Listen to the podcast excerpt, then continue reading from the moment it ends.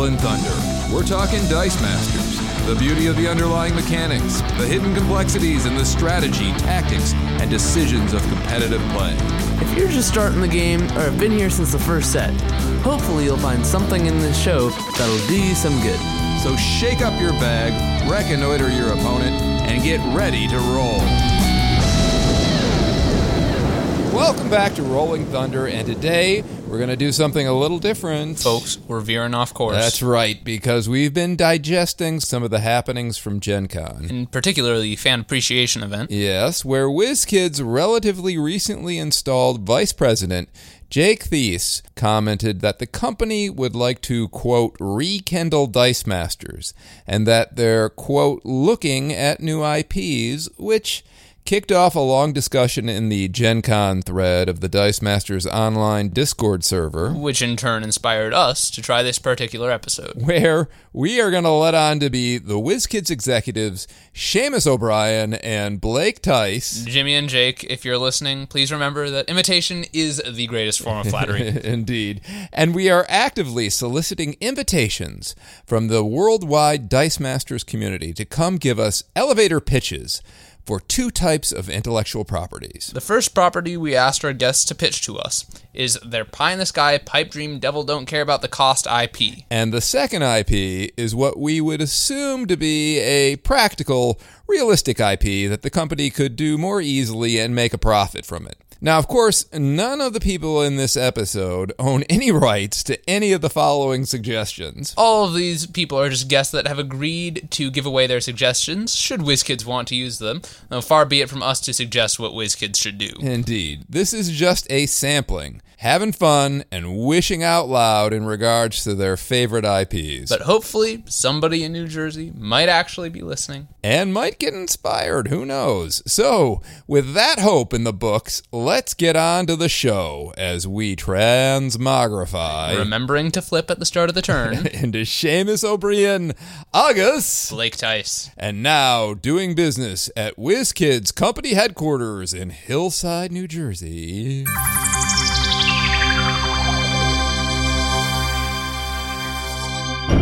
So, Blake, are you ready to bring in our first interviewee, our first pitcher, our first Shark Tank? Sure, have my secretary bring them in. Okay. Come on in. Welcome. Oh, hello. Welcome to Hillsdale, New Jersey. Thank you for traveling all the way up Hillside. Yeah. That's where we live and work.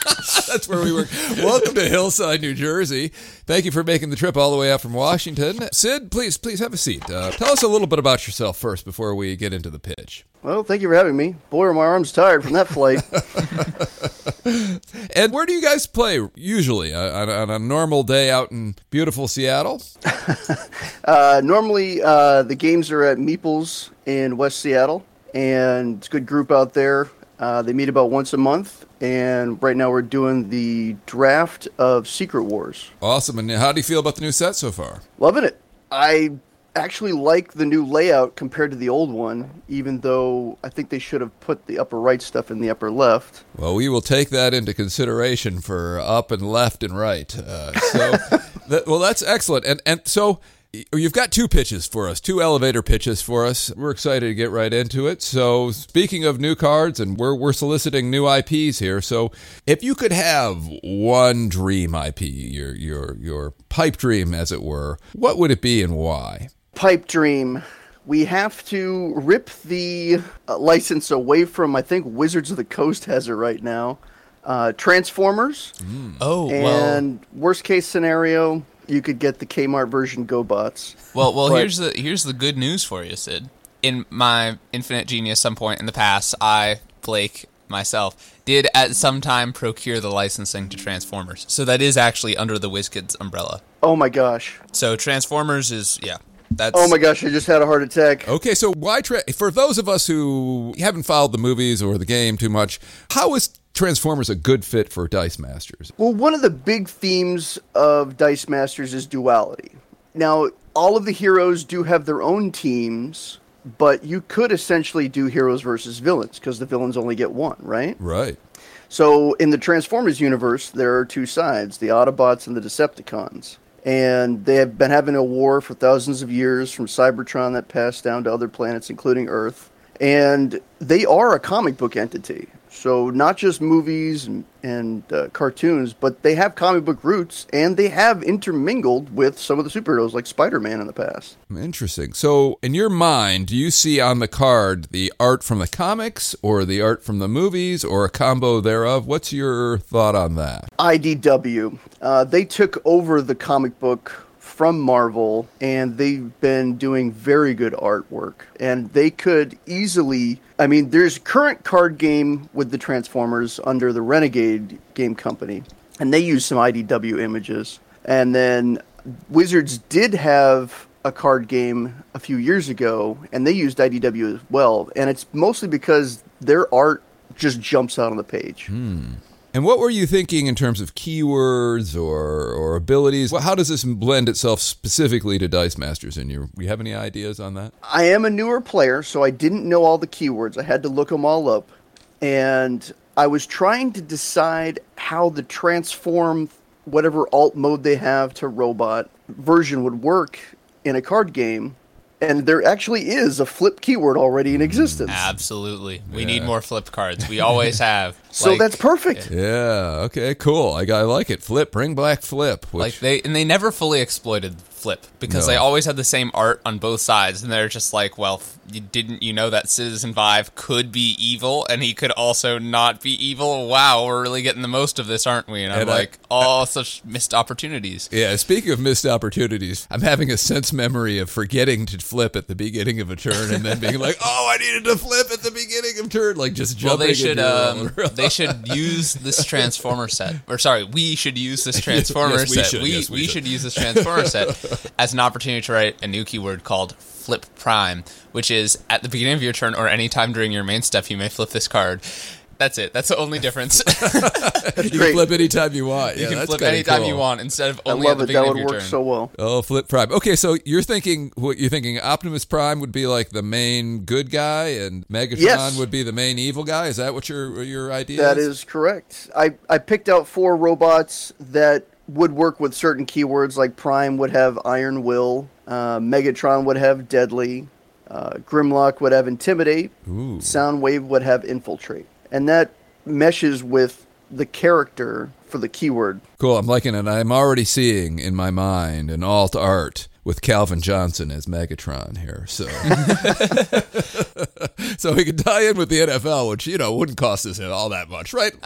We've got enough money for Calvin Johnson, I'm sure now. I don't think so, but I would like to see it too. All right, well, that's a really cool idea, don't you think? Transformers, people love Transformers, could be a hit. Yeah, I think so. I mean, the one question I have is, like, are there enough characters in the universe to fill out a bunch of sets? Oh my gosh, there are so many robots. There might be more robots than there are Avengers. Wow. Okay. That means there are definitely enough, because there have been some, like, 250 Avengers over the years. Rise of the Beasts now, too. So we got all kinds of new animal. I did have an idea. Right? I don't know if it would work. I wanted to ask you guys, because I wanted to create a new keyword for the set, something called swap. I was going to do transform for it, but that works better for flip.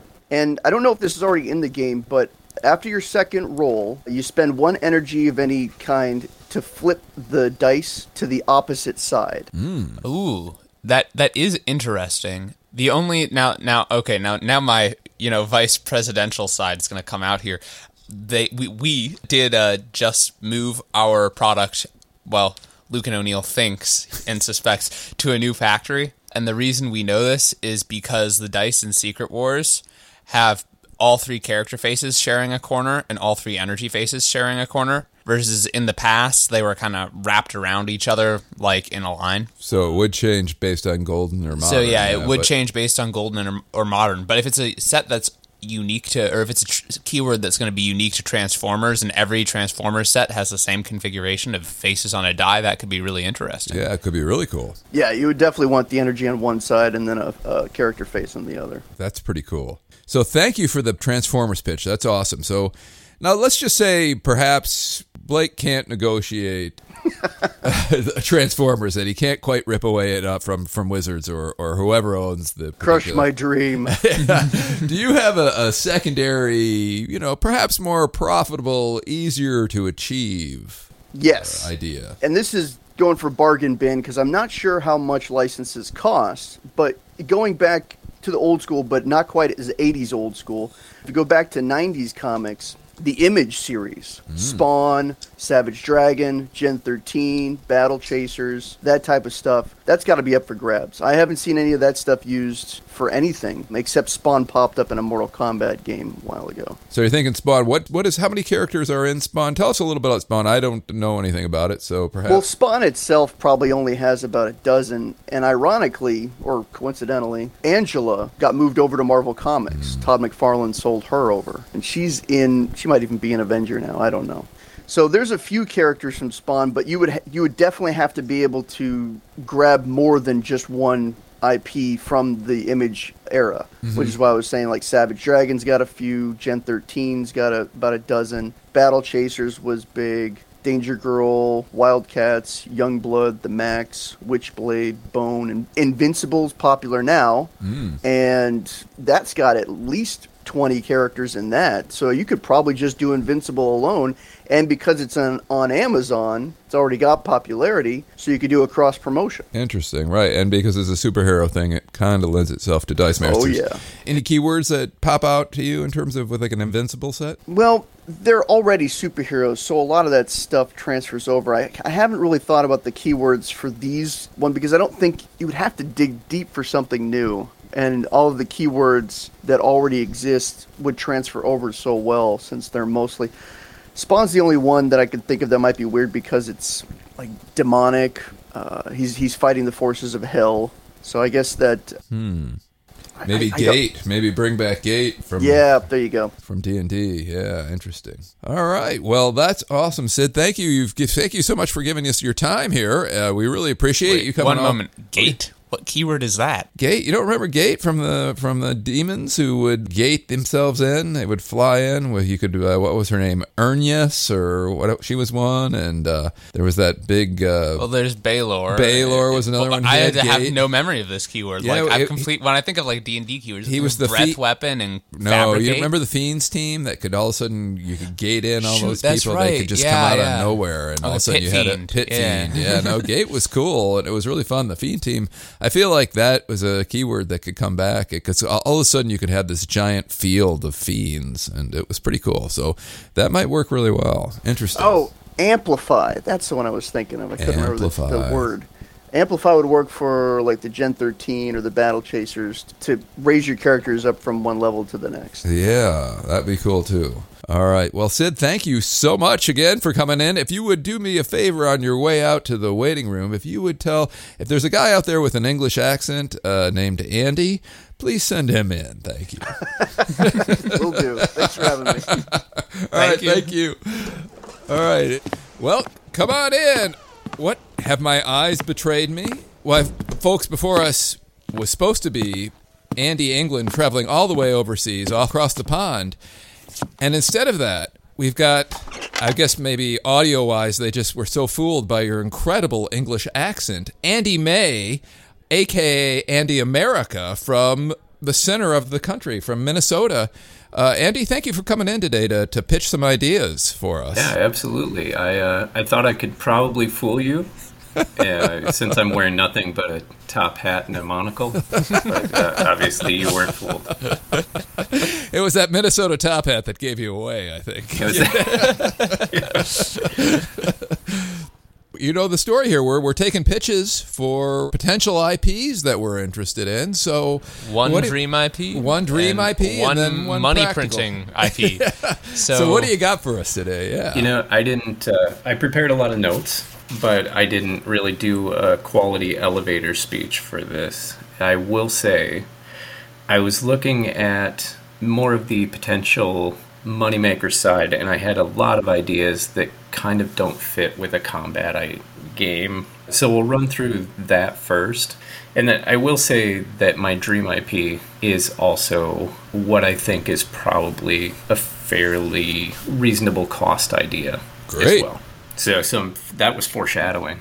All right, so you want to go to practical first and then move into the dream. Is that the idea here? I think we'll go that way. Yeah, okay, cool. All right with it? That's great. Let's lay it on us. We're all ears. Very cool. So I spent some time researching what's in the public domain, right? What's just sitting out there ready to be had, where really WizKids would only have to pay an artist to do some of this. So obviously there's going to have to be some artwork on the cards that is just not really available with these things. And I kept coming back to Alice in Wonderland, Alice's Adventures in Wonderland, and Through the Looking Glass, just partially because of the trove of characters. And I think there's a lot of opportunity there. Some of it, if you look at a Dormouse or a Mad Hatter, you're not really looking at things that are cool with a combat game, but there could be some really fun mechanics with the Red Queen, like to play off with their heads. You could do a spin down mechanic, or maybe she KOs a character when she enters the field. She does something like that. Alice fields for free if she's chasing the White Rabbit, right? So if the White Rabbit is out there, she enters the field free of charge. There are a lot of really fun mechanics that you could base around the characters from the story. That was the one I just kept settling in on. Is Lewis Carroll? Has the 75 years passed or whatever to actually enter public domain with that story? Oh, and then some. And then some. Okay, great. That would be completely free of use, other than somebody to put the pictures in. Mm-hmm. So you wouldn't want to go to Disney and utilize the stills from the movie, but the license is free of use. There's the potential that in some of the early books that were put out, that artwork may still be available, perhaps. Look, I've been... Lucan O'Neill, sadly. What happened to Blake? Well, he'll be back in a minute to respond to the prompt that Lucan O'Neill gives him. As we know, I, like Andy England, have been pushing for historical Dice Masters. You know, nobody is going to be charging the sculptor of Ramses II's tomb in royalties for having used that art. There's no trademark on the art.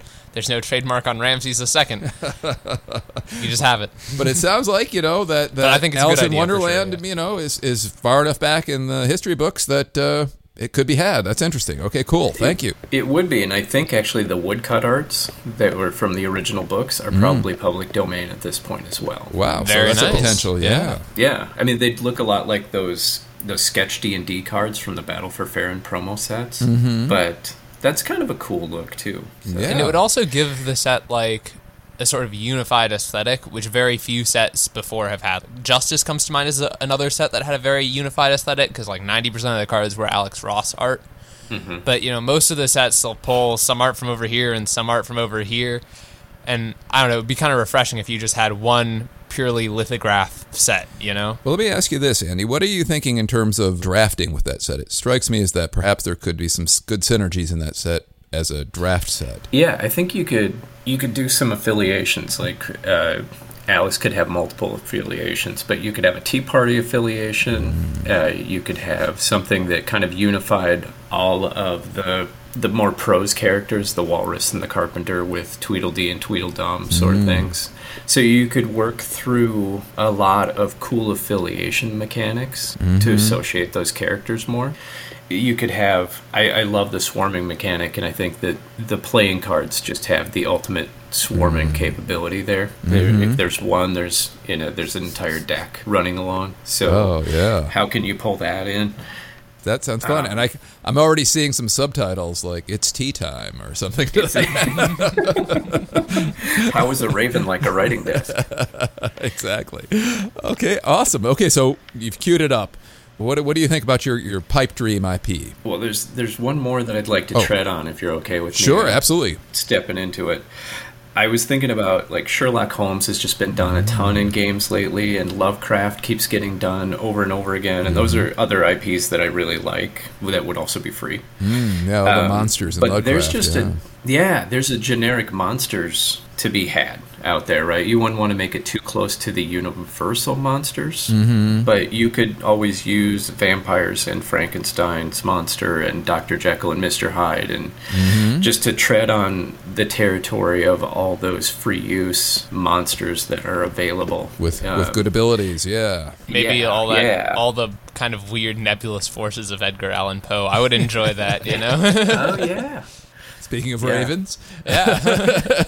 So that's kind of a direct lead-in to my dream IP, which is Hellboy. Oh. And so I think that the way the licensing works for D&D, when Dice Masters has used that in the past, is you're paying for the artwork. Mm-hmm. But unless you use a character like Drizzt, who's out there in the D&D lore specifically, you're just using mythology.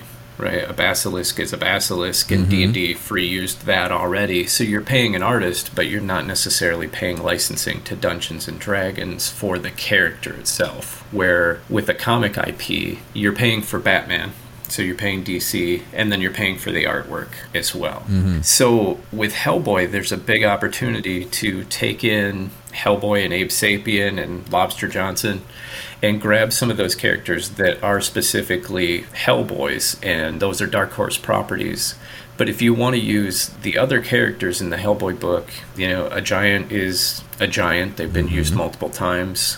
To go back to swarming, you could use tooth fairies. They were used really well, actually, in the Hellboy movie. Mm-hmm. The Baba Yaga. All those things are just mythological creatures, so Dark Horse has no license on them. But the art you would still pay. So you're still thinking using the original Dark Horse art for the cards, I'm assuming, if possible. To Lucan's point, to run that thread through and make some consistent artwork, I think there's a huge opportunity there to utilize what Dark Horse has done, or what the artists have done with the title, getting more into those mythological figures again, but still having a comic book attractant. Interesting. Yeah, and there's a huge fan base for Hellboy. For Hellboy. Yeah. So for those of us who haven't read a lot of the Hellberry or seen the movies... Hellberry? For those of us who haven't read a lot of Hellboy or seen the movies, walk us through why Hellboy would slot in so well as a Dice Masters product, and what potential characters would be the keystones and abilities and keywords, all that kind of stuff. So I think that you'd be looking at a BPRD affiliation, which does run pretty deep. And those are the original characters from the comics. So not having seen the movie, you maybe don't know any of these names, but there is, over time, there's been a team of... There's like 25 characters that you could use that are BPRD related, including from the movies. If you wanted to start with those as base characters, you could grab Hellboy, Abe Sapien, Liz, the Firestarter, the Professor. You know, you could start with a smaller group, and it's really, really easy to build on from there mm-hmm. to bring those characters back. Probably putting Hellboy in every set, right? Mm-hmm. Hashtag Black Widow. And... And then just adding more BPRD characters with each additional set, because that can run years. Great. And then bringing in those mythological monsters that he fights, there's an endless supply there. Great. Really. Any keywords that are jumping out to you that you want it would resurrect for these sets or create new ones? Any ideas on that? I think Hellboy should be intimidating. I think there's definitely an intimidation factor there, where he should be able to intimidate maybe a certain class of monster, mm-hmm. where you're running monsters not necessarily affiliated, but going back to the system that was set up with D&D, you can class those monsters based on Hellboy's difficulty in defeating them. Interesting, right? Cool. So he could intimidate some lower level monsters, but maybe not more of the boss monster characters that he fights. Maybe he could intimidate Master Mold tokens too, right? That would be cool. Yeah, I think that would be very thematic and accurate, right? I remember all the times in the comics when Hellboy showed up and all the Master Mold tokens left. They ran away. Every Sentinel had to clear the field. Yeah, every Sentinel had to clear the field. Yeah. You could definitely swarm with a lot of the fairy characters, which could be an affiliation, because there are a ton of, especially, we'll go back to Irish folklore. Like fairies aren't necessarily tiny, dancing, flying, flitting creatures, right? A fairy is a character who can do some sort of magic. So, not to keep going back to the Hellboy movies, but the Changeling in the last movie, the most recent one that was... It was okay. Mm-hmm. The Changeling is a giant boar monster. So, and that's a fairy. Cool. He's a fairy folk. So you could class them by mythology too. If you wanted to say this is more South American, this is more European, this, you could work on what type of mythology you're using to class those villain characters as well. All right. I think there's some potential in it. Yeah, for sure. And it's got a big following, like you said, and the art is consistent, which would be helpful. For sure. Yeah, and that art's been pretty consistent for a really long time. There's a huge well to draw from. Yeah.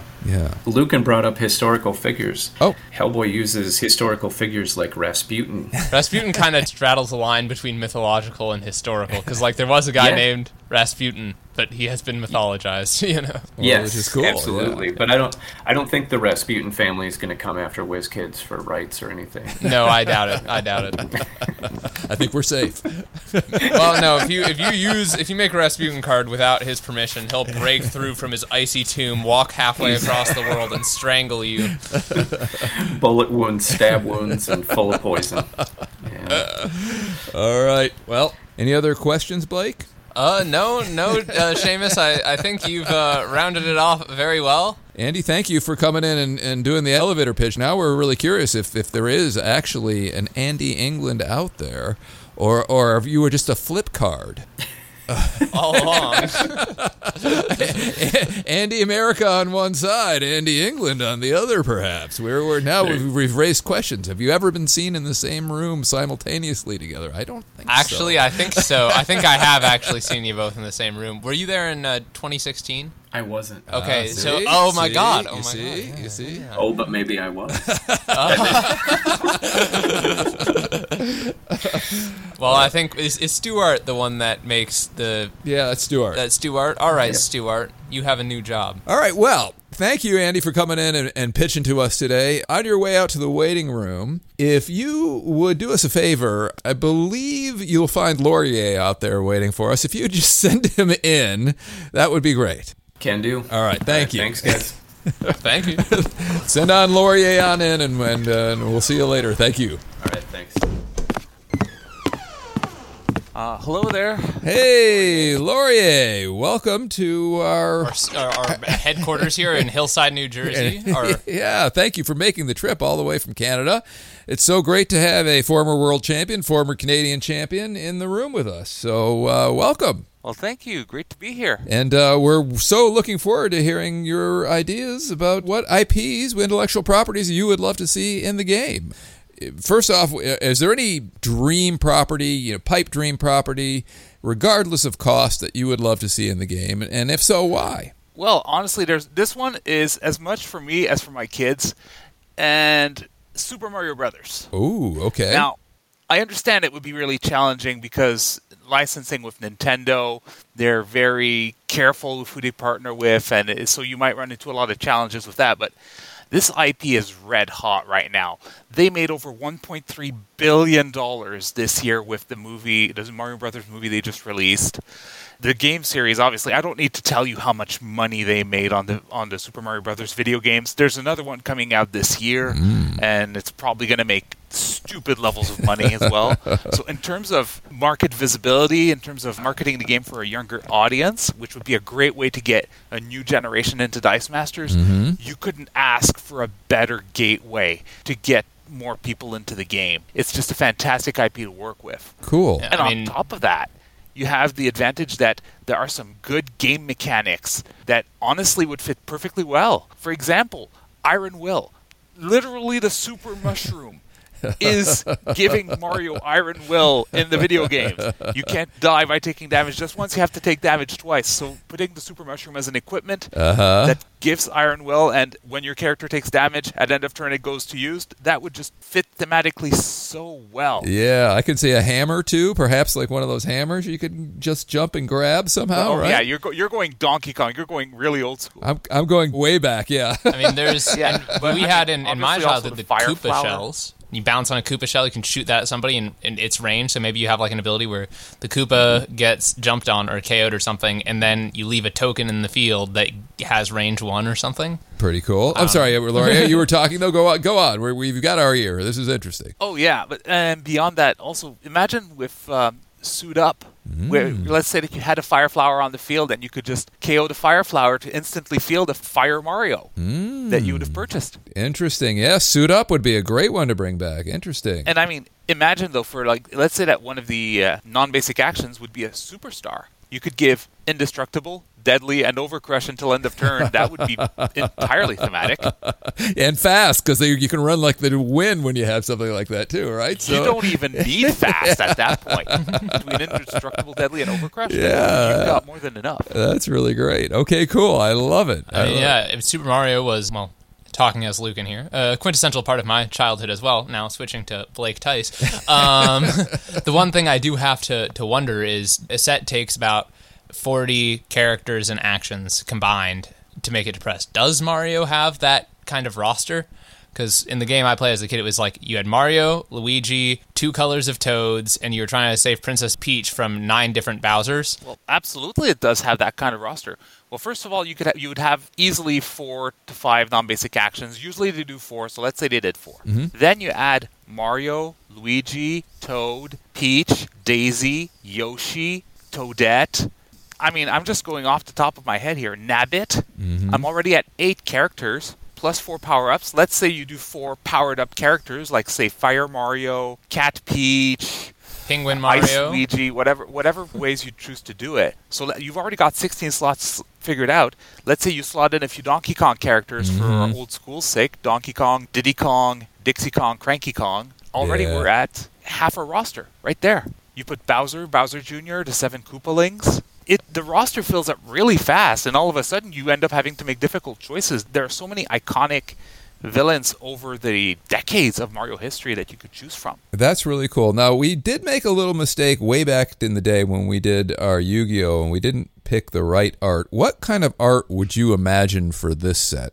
Are there comics associated with this? Would you do screenshots? How would you get the art for this, do you think? Would you go for the movies? What's your thinking on that? I would actually go for some of the official art from the games more so than the movies. There are some fantastic art styles to choose from that they did over the years. You could have some from the NES for the really like old school gamers, and you could pull some from the more recent games like Mario 3D World or even the upcoming Super Mario Bros. Wonder. So I would really go more for the game stuff, or you could even do a cameo or two from the Super Mario Bros. Super Show. Yeah, you could. That could be in our OP sets, perhaps, or something. That'd be interesting. That would make for a fantastic OP kit. Mm-hmm. Yeah, I like it. All right, cool. So who would you hang your hat on in terms of as the win cons in the set, just out of curiosity, do you think? I would absolutely see a Cat Peach made into a powerhouse. You could make her low cost with fast, obviously, and with some pretty decent attack power. That would be my first reflex. Cool. In terms of making a powerhouse for the set.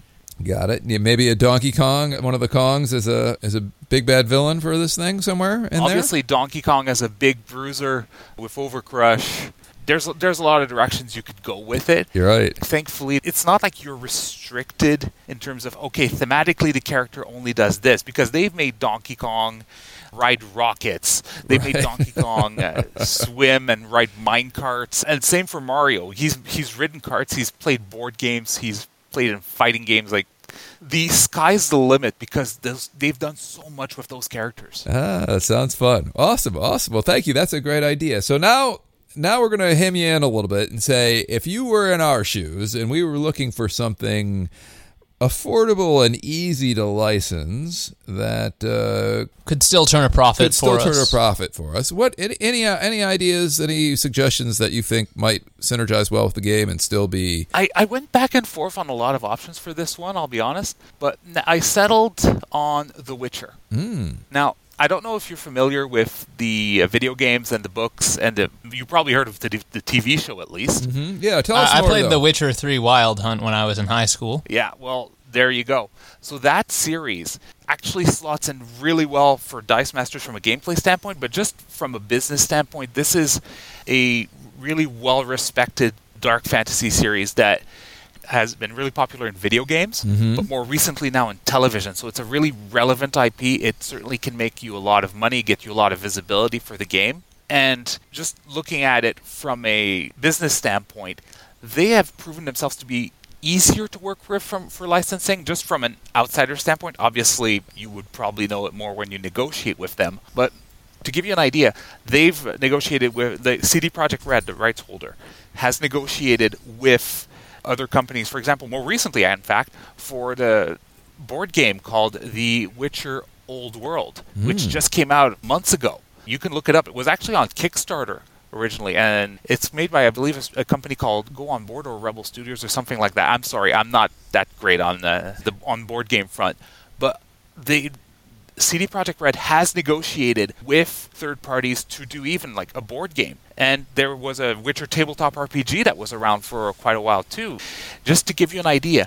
So they've proven themselves willing to work with third parties. I'm sure they'd be more than willing to work with you for the right price. Great. Do you think, and this is just, my executive side trying to pinch pennies, do you think if we made a set that was just medieval Polish history with some fantasy monsters in there. Wait, before we get off... Do you think that anybody would notice that it isn't The Witcher? Oh, that's an interesting question. Medieval Polish history with fantasy monsters, get a griffin in there, have a character named Badass Polish Man Number 1 with gray hair and beard and sword. It would be possible, but it would not be advisable. Right. All right. Fair enough. So tell, for those of us who haven't seen the show... Tell us a little bit about what the show's about, what kind of keywords, what kind of characters you would hang it on. What's the basic roadmap for The Witcher? Well, The Witcher, honestly, is a series that's about this world where everyone is kind of stuck together, shall we say, where humans don't really... Like, there's this one empire that... Nilfgaard that is trying to take over everywhere, whereas the other kingdoms are trying to band together, trying to resist... But at the same time, you have all these other species that are around, elves in particular, who previously were in the world, were just in charge. Then the humans come along, and all of a sudden, it all goes to heck. Right. And you've got... I'm sorry, I can't do the story justice in an elevator pitch, but there is so much... There is so much depth there. They don't necessarily just do the fantasy tropes the way you'd normally expect. For example, for wizards, there's a cost to tapping into the chaos. There's a cost to what they have to do, and it can be very destructive, which actually ties into the first point I talk about thematically. Any wizard magic user should probably have the keyword corrupt. Ooh, interesting. Yeah, that would work. Or, when you do the thing, you've got to KO your own characters to do it. There has to be a cost to doing the thing. That's interesting. I like that. Yeah. Yeah, especially when dealing with fire magic. Anyone who's watched the show will know what I mean. Another keyword that comes to mind, gate. Mm-hmm. Because one of the aspects of The Witcher is that there are different planes. And even though the bulk of the story takes place in one plane, that those other planes are out there, and there are some that try to tap to special magic to be able to go to different planes. Mm-hmm. So maybe for some characters, the gate keyword could... Come back, yeah. Yeah, could come back. Yeah, that's cool. There's also the obvious... obviously the equip keyword could be there. Mm-hmm. Obviously, you're dealing with monsters, so you could do adventurers, you could do experience. Things that we already have from D&D could easily be transposed here. And speaking of something they could transpose from D&D, cleave could actually be used for more than a couple characters. That's great. For those who haven't played recently, can you remind everybody what cleave does? It is a cool keyword. Or for just anybody in general, Essentially...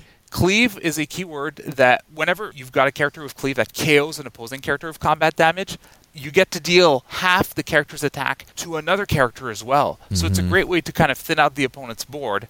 It's a keyword that was featured on, correct me if I'm wrong, what, 2 cards? 2 cards, it was half-orc. I think it was just the one. It was half-orc barbarian. They brought it back in WWE. Oh, that's right. It was on Triple H or Triple X. What was the card? Yeah, Triple H pedigree. Exactly. Yeah. So it's a keyword that you could bring back and that you could actually do more with in The Witcher. And obviously, there's other thematic elements you could do. Tisea, who's a teacher from Wizard School, could actually give other characters an ability. I mean, if you wanted to do another instance of someone giving range to everyone, that would be easy. But you could also give some other keywords, like giving other characters a tune. Oh, sure. That'd be interesting, yeah. Yeah, you could do a lot with that. And obviously, if you bring Dijkstra, he should have the Intimidate keyword. Mm-hmm. Anyone who's seen enough of him in the video games or the show could attest to that. And there's such a deep roster of characters. In fact, so many that I'm sure there'd be arguments over who to include, especially from those who've read the books. So, and again, with any sort of IP that has, I guess, what you might call lore associated with it, that kind of opens up the door to an infinite number of sets, and because the roster is just so huge all of a sudden. How many sets do you think, out of curiosity, what would be your guesstimate in terms of number of sets with the characters that are available in The Witcher? How many sets could we make out of this? Oh my goodness. Honestly, you could easily do 3 to 5 sets. Wow. Okay, great. Considering that you would obviously repeat the mainstays in each set like you do with any of your IPs, you could easily do 3 to 5 sets with The Witcher. Well, that's attractive. I mean, like, really if you were sticking to just like what's in the show in The Witcher 3, then that would be like maybe 2 or 3 sets. But there's also the books. There are 2 more games. There's more stuff that is out there probably that I don't know about, but it's out there. Absolutely. And again, when I say the books, it's not just like 1 or 2 books. I think it's 6 books that were made, if not more. Okay, and for art, what are you thinking? Again, a television show from the books. Is there a comic associated with this as well? Where are you thinking the art might be coming from? There are actually a number of comic books published by Dark Horse. That would be a fantastic source for the art. Great. So that would be my first stop for sure. This probably wouldn't be enough to fill up an entire set, but I know like the advertising material for The Witcher 3 has a bunch of artwork involved that features all the main characters from that. Well, that again could be an OP set perhaps as well. So interesting. Yeah, if you really wanted to go all out on The Witcher, you could actually get some stills from the TV show for an OP kit. I'm sure someone would like a Henry Cavill Witcher OP card. Yeah, that would be fun. Well, all right. Well, you've given us a couple of really good ideas here, Laurier, to think about and mull over and investigate a little further in terms of the availability and profitability and all that kind of stuff. But thank you again for joining us on this Friday evening and, you know, making that hard trek from Canada all the way down to Hillside, New Jersey. Well, thanks again for having me. I hope that you'll like those ideas, and I'm looking forward to hearing what you do. Absolutely. Absolutely. Thanks again. Thank you. Cheers. Bye. Oh, and on your way out, can you ask Troy to come in, please? Okay. Well, Troy, welcome to Hillside, New Jersey, and thank you for making the trip out to visit us here at our illustrious headquarters. Yeah, another Minnesotan who, you know, just came from Wisconsin, so we feel like we've got the Midwest covered pretty well at this point. But thank you guys for coming here. And who's this guest you brought with you as well? Well, the one on my lap right now is Micah. He's my 10-year-old. Excellent. And he and Zachary, my 13-year-old, have been playing pretty consistently this summer. They both played in Dice Fight XL online. Awesome. And they usually attend the biweekly draft or constructed at our local scene. So, well, that's awesome. Troy, out of curiosity, which one of your sons was the one that did the Fantastic Four team with Molecule Man? I think that was Zachary. Okay. Yep. I took a little inspiration from that team for my Worlds team. So, yeah. I think he pulled Molecule Man in a draft, and that drew him in. I mean, I saw that it, I think, went 3 and 2, right? And I was like, ooh, this thing can hang with Master Mold then. Yeah, so, yeah. It can, if you have to hope they get some bad rolls, but it can hang, so I ran it. Blake, you were not in the tournament. I don't know what you're talking about. Oh, that's right. Yeah, sorry. In the tournament that happened, which I was peripherally involved in, there was somebody who ran a Fantastic Four team allegedly inspired from your son's team.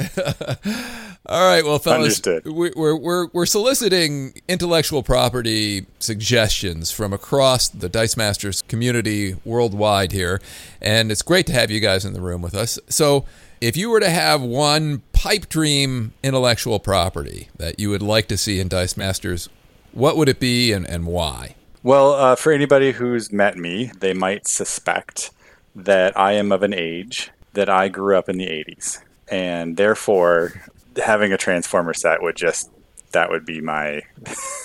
I was one of the, let's say, millions of young boys who was traumatized in 1986 by the movie where they, spoiler alert, they killed Optimus Prime. And so, yeah, I'm a Gen 1 Transformers, and I would love that. And it would work great with flip mechanics, and you could have, you know, the actions could be vehicles or something. It seems like there could be a lot of fun there. Awesome. You're actually the second person now to suggest Transformers, so that's awesome. You have anything else in your back pocket? And really quickly, I just, as I said to Sid this morning, the good news about Transformers is it is on their page of companies that they have licensed. So, exactly, yeah. So it's definitely potential. Yeah, absolutely. Do you have a backup pipe dream? I have a backup pipe dream? Yeah. Well, if we're going pipe dreams, we recently at our scene did a Firefly draft. Ooh, yeah. And it was pretty awesome. And I have to give credit to Robert who created that set. And then we actually printed it out and played it. And it really worked well, and I'd love to see an official version. Awesome. What were some of the keywords in the set that Robert created or used, if you remember? I think he mostly used... It's been around for a while, mm-hmm. So I think heroic was actually in there, but it worked. Did it work? If you can imagine, yeah. Well, I think Manti and Fingo had heroic, and so they went off each other, and there were some others. I think you could buy one for cheaper. Yeah. Okay. Yeah. Stuff like that. Sellers garbage. Yeah, and it had good internal synergy. Well, cool. Well, Michael, while we got you in the room, what would somebody in your generation like to see in Dice Masters as a intellectual property? Probably Wing to Fire. Wing to Fire.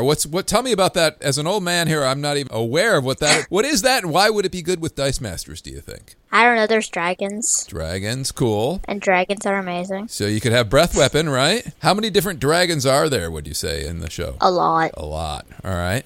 Any other type of monsters, too? Kinds of dragons. Kind of, all right. Well, cool. All right, that's excellent. So, what's the name of it again? Wings of Fire? Was that what it... Mm-hmm. Wings of Fire. Well, that's a good title. Winged Fire, I think he said. Winged Fire. Okay, cool. And there's Wings of Fire. Sorry, I was right the first time. You're right. Excellent. So, breath weapon, I can see that would work really well. Maybe a little overcrush like Bahamut. We could bring that back. All right, so those are a couple of big wishes. What about if you were just looking at it from the ease of licensing and profitability perspective? Do you have any sets that might be easy to license and profitable, potentially profitable for us over here at Hillsdale? Yeah, well, I don't know the internal workings, so I don't know what would and wouldn't be profitable.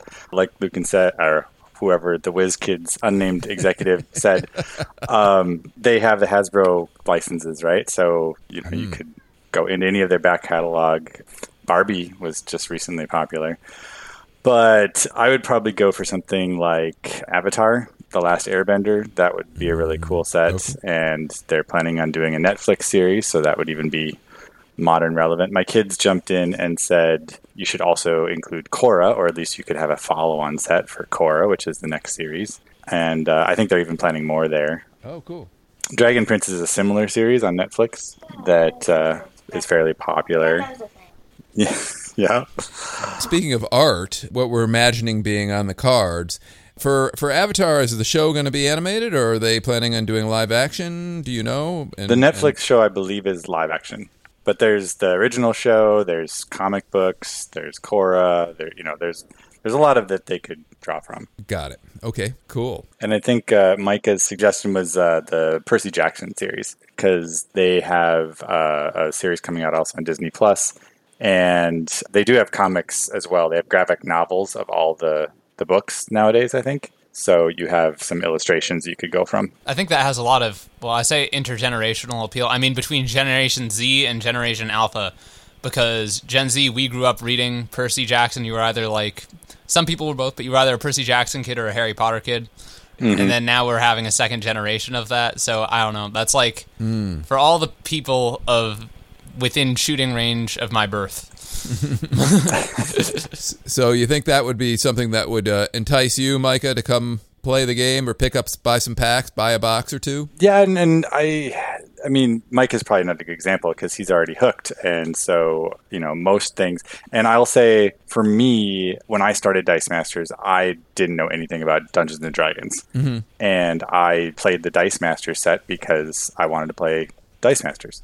And through that, I was introduced to Dungeons & Dragons, and now we're familiar with them. We've played a game with one of our neighbors.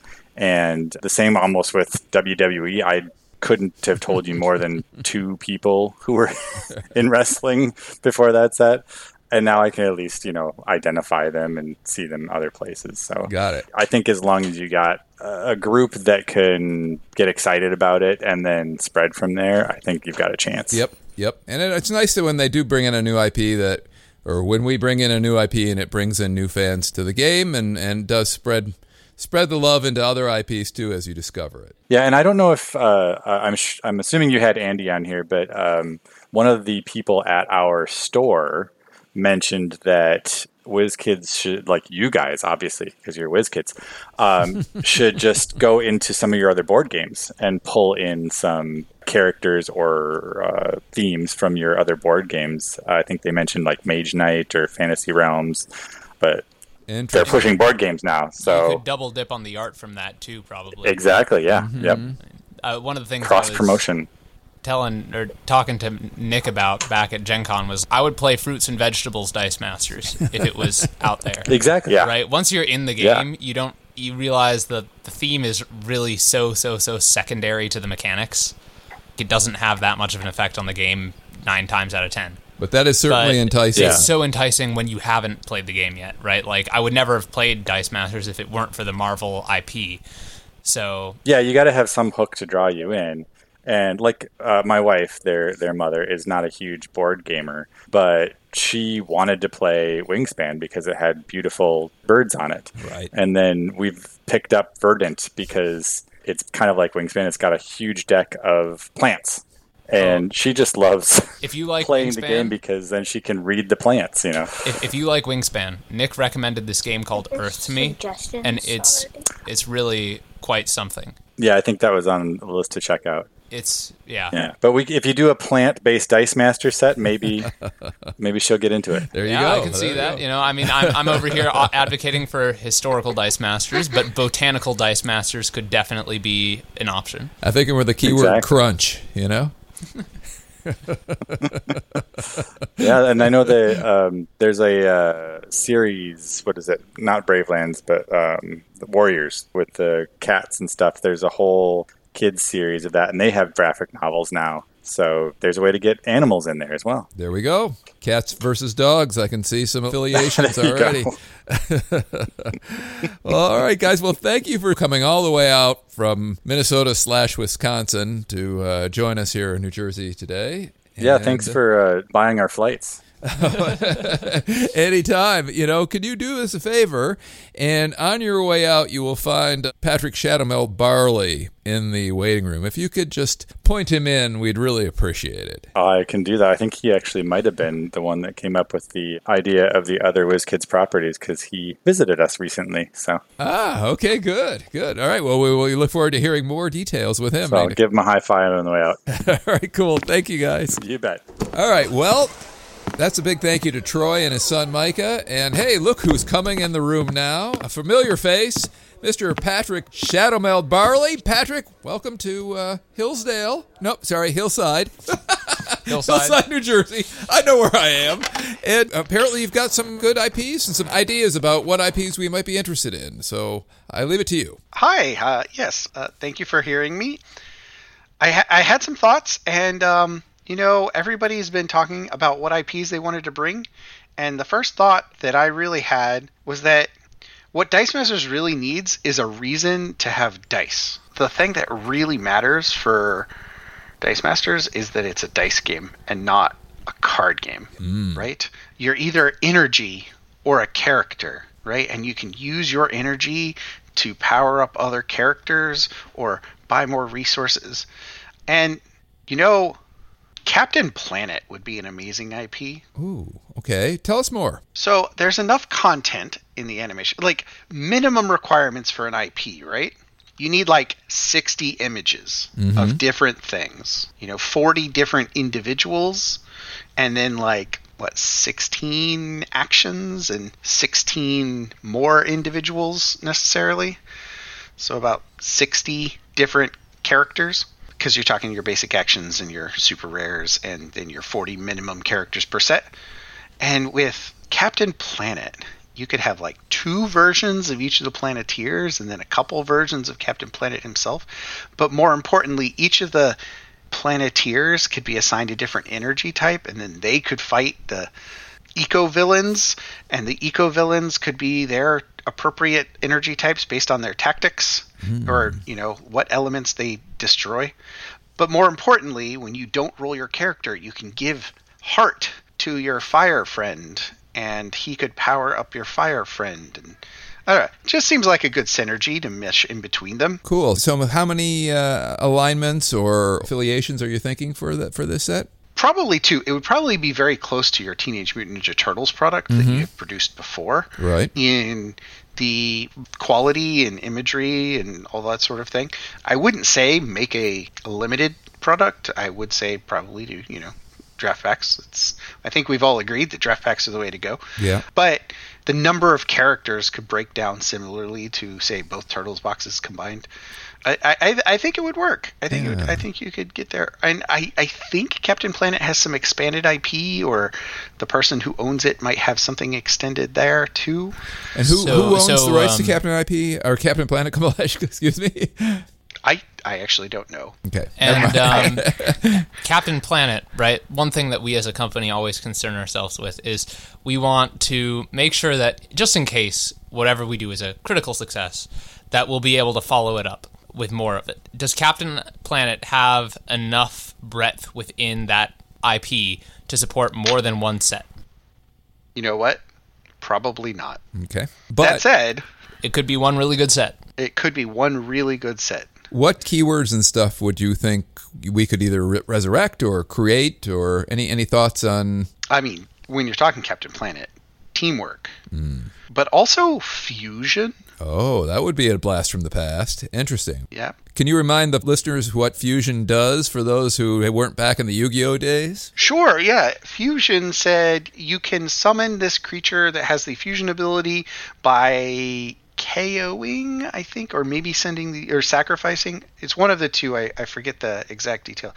A number of characters with the affiliation appropriated. So, right. Like, if you had 5 Planeteers, you could fuse Captain Planet, or even, you know, if you have 2 Planeteers, you could fuse a Captain Planet. That might even just be as balanced for the game, right? Cool. Yeah, it was an early version of Fabricate, so that would be neat to see that come back. Sure. Yeah, and then I think if you wanted to build a team that was all the Planeteers, you could do that easily. Do Team Watch and that sort of thing, or if you wanted to build a team that was all fire moves, you could probably build a team that did that pretty effectively. They wouldn't, say, be able to summon a Captain Planet, but they could probably defeat your opponent with firepower and maybe nuclear waste. All right. I don't know.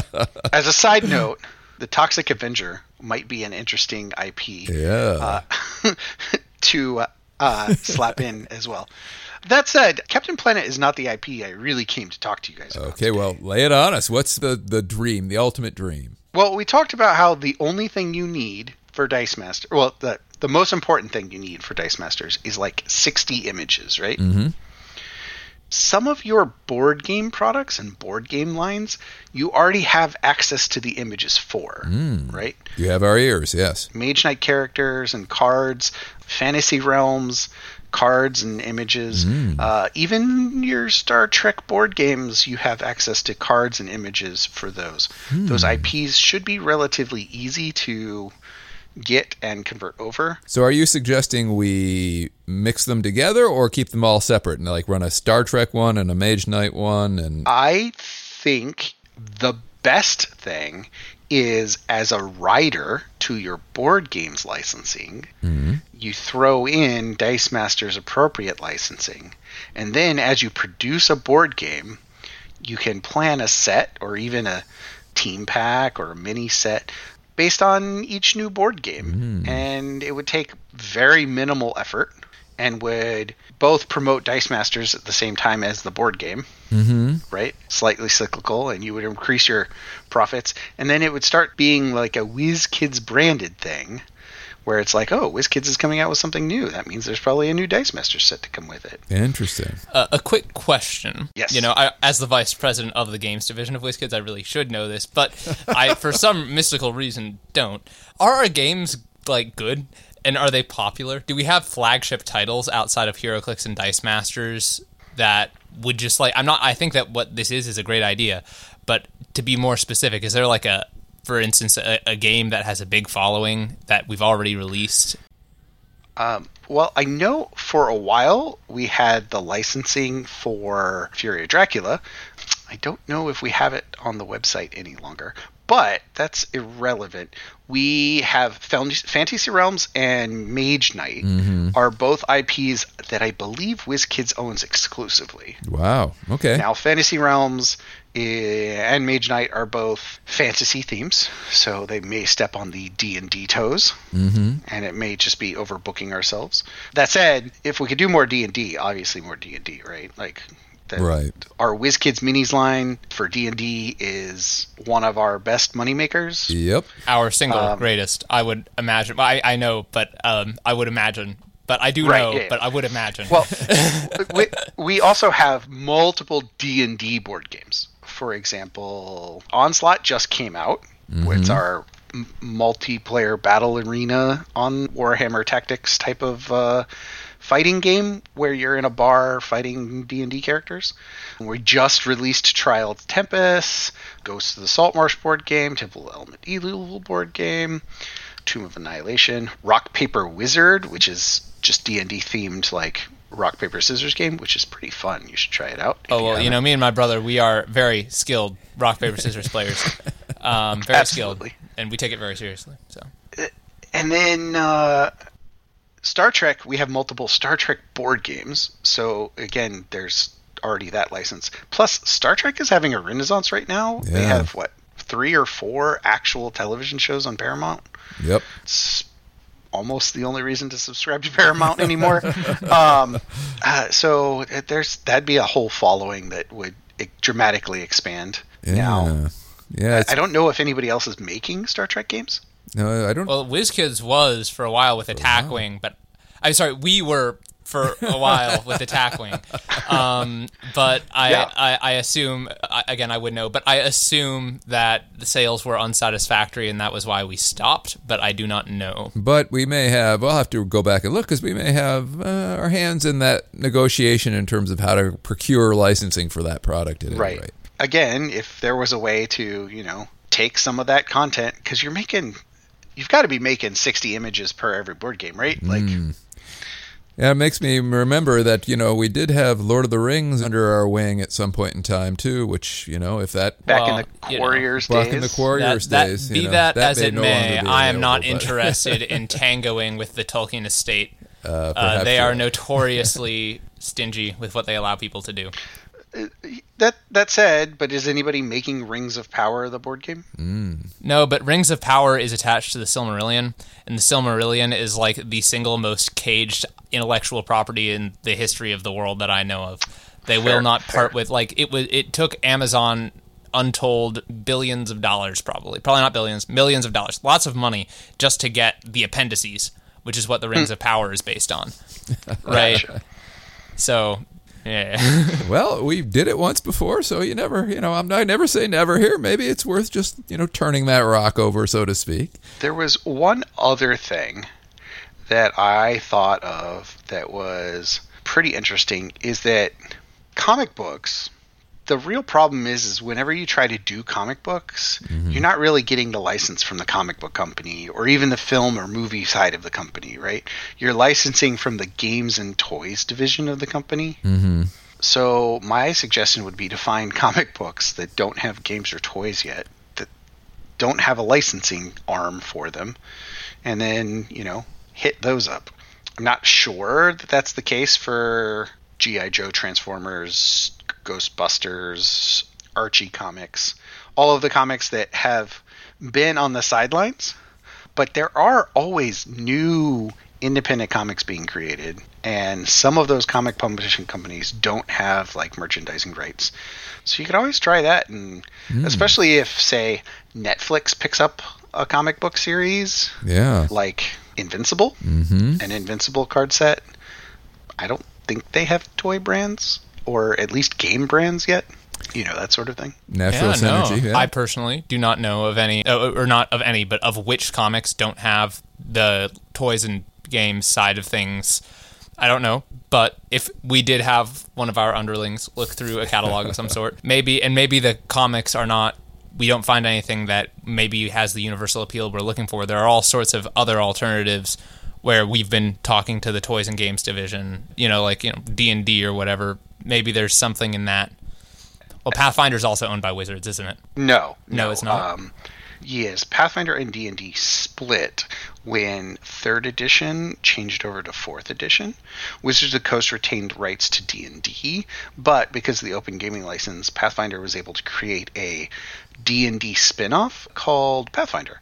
And Paizo is the name of the company that owns Pathfinder and Starfinder and Pathfinder 2 and all that sort of thing. They are an entirely separate company. They are the company that originally published the Dungeon and Dragon magazines, two separate magazines that were obviously about Dungeons and Dragons. But they're an independent publishing company, and they are actually championing and heralding the cause to not let Wizards of the Coast change the OGL. Yes, yeah. Exactly. Yeah. And what's an OGL for those who don't know? Open Gaming License. Oh, sorry. Yeah, it's the Open Gaming License. It's like the Creative Commons license for gaming stuff. And it uses, at its core, the basics of D20 dice games and, like, goblins and fighting and that sort of thing. But it's mostly you have permission to use these concepts without being considered copyright infringing. And Wizards wanted to kind of crack down and add some things to that, and they have since done the exact opposite, done 180 degrees, and just said, no, you know what? It's all free. It's all online. We're not going to touch it. Just watch out for Nazis. Right. Oh, interesting. So that actually potentially makes D&D and D&D related IPs particularly attractive in terms of being less of a headache, potentially. Except Dice Masters at its core doesn't want any of those things. It wants characters with names, monsters with identifiable names. It wants art from the rule books. It wants things that are recognizable so people will come buy it. Yeah. Those are the things that are copyrighted. There is a win-win situation here. I was planning on talking about this later, but now seems as good a time as any. Critical Role is very popular. WizKids has a very close relationship with them. That has named characters. I think the art is official. I'm not sure on that. Critical Role has their own art department, yes. Yeah. So, and I know that they've licensed with Critical Role before. To my knowledge, Critical Role hasn't done other board games yet, so that could be... Critical Role has their own board game publishing company called Darrington Press. Ah. Does that mean they won't want to make a set of Dice Masters? Maybe not. However... they are people who have been in the industry long enough not to let their things get out of their hands. Do you know what I mean? Not to let their copyright go too far. So I don't know how willing they are to expand.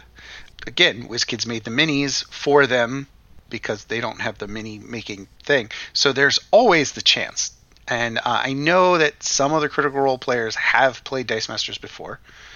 I have some friends in Southern California who have met the Critical Role fans, players.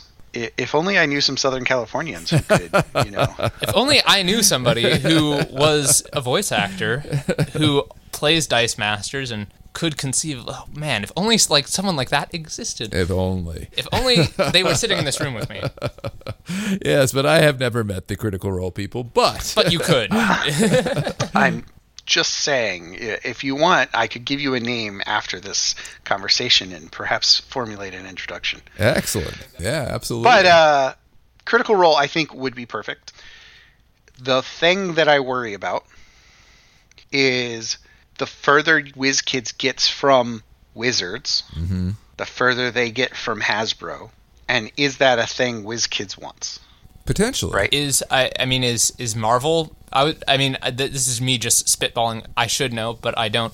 That I would imagine that Marvel is more distantly related to Hasbro than Critical Role. But what I mean is if you start making Critical Role sets, does that mean you stop making D&D sets? Right. If you start making Pathfinder sets, does that mean you stop making D&D sets? If If you stop making D&D sets, do you still have your same friends at Wizards of the Coast? Well, I guess I'm going to put some words in my mouth, in my own mouth. The words, I wouldn't be putting them in Jake's mouth. These are words being put into Blake's mouth. That we've already, it would seem, stopped making D&D sets for Dice Masters. Fair. And we are currently in a situation where we might try something new. Again, very speculative because these are words going into mouths. But we are in a position where we're kind of, maybe we'll try something new, but we have abandoned the old ways because the sales have been, quote unquote, unsatisfactory over the past five years.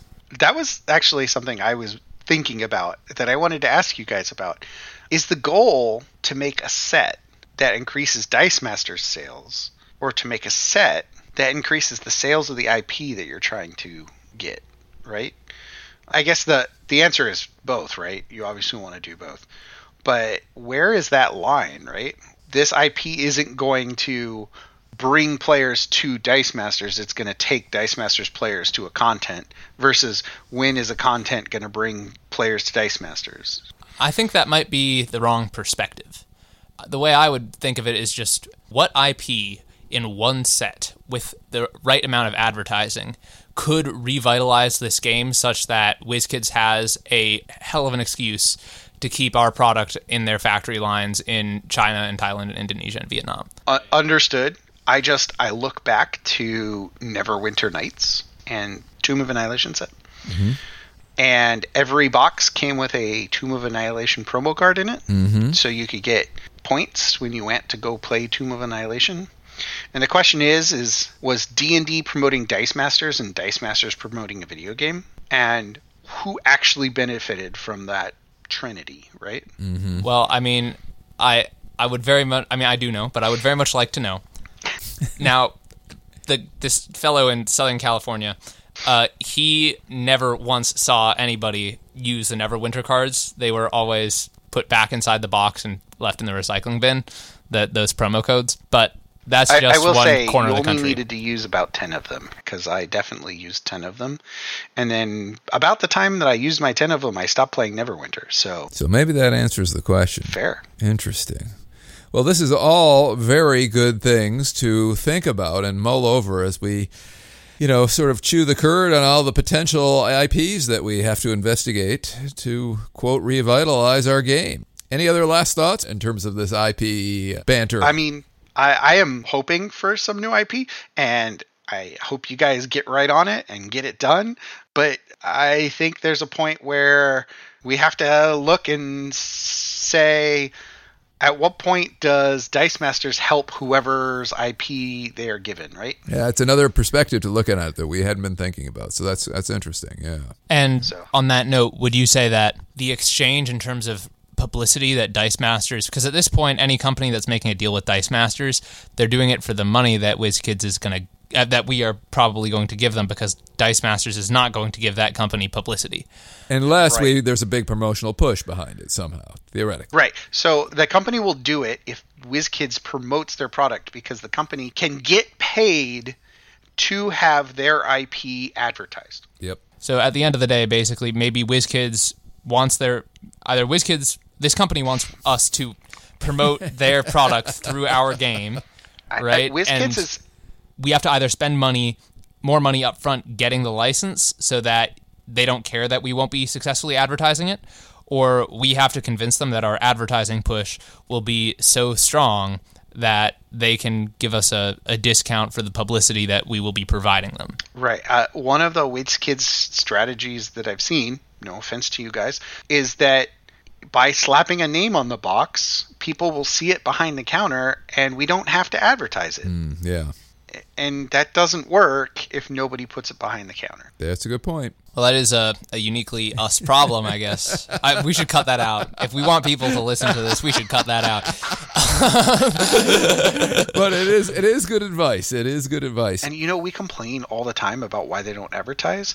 And it's because they're double dipping on money, right? Like they have to pay to get the IP, and then they have to pay to advertise it even after that. Yeah, and they may have to pay the artists as well, which is, seems like a couple times they've gotten burnt by like making something and then finding what they thought they had the rights to. They were missing one piece of rights for a card here or a card there, or Andre the Giant here, or, you know, some artist who had the rights to Wolverine from, you know, whatever it was. There's always I'm just saying, with every conversation, we gain more insight, and with every conversation, Historical Dice Masters seems like a better and better choice.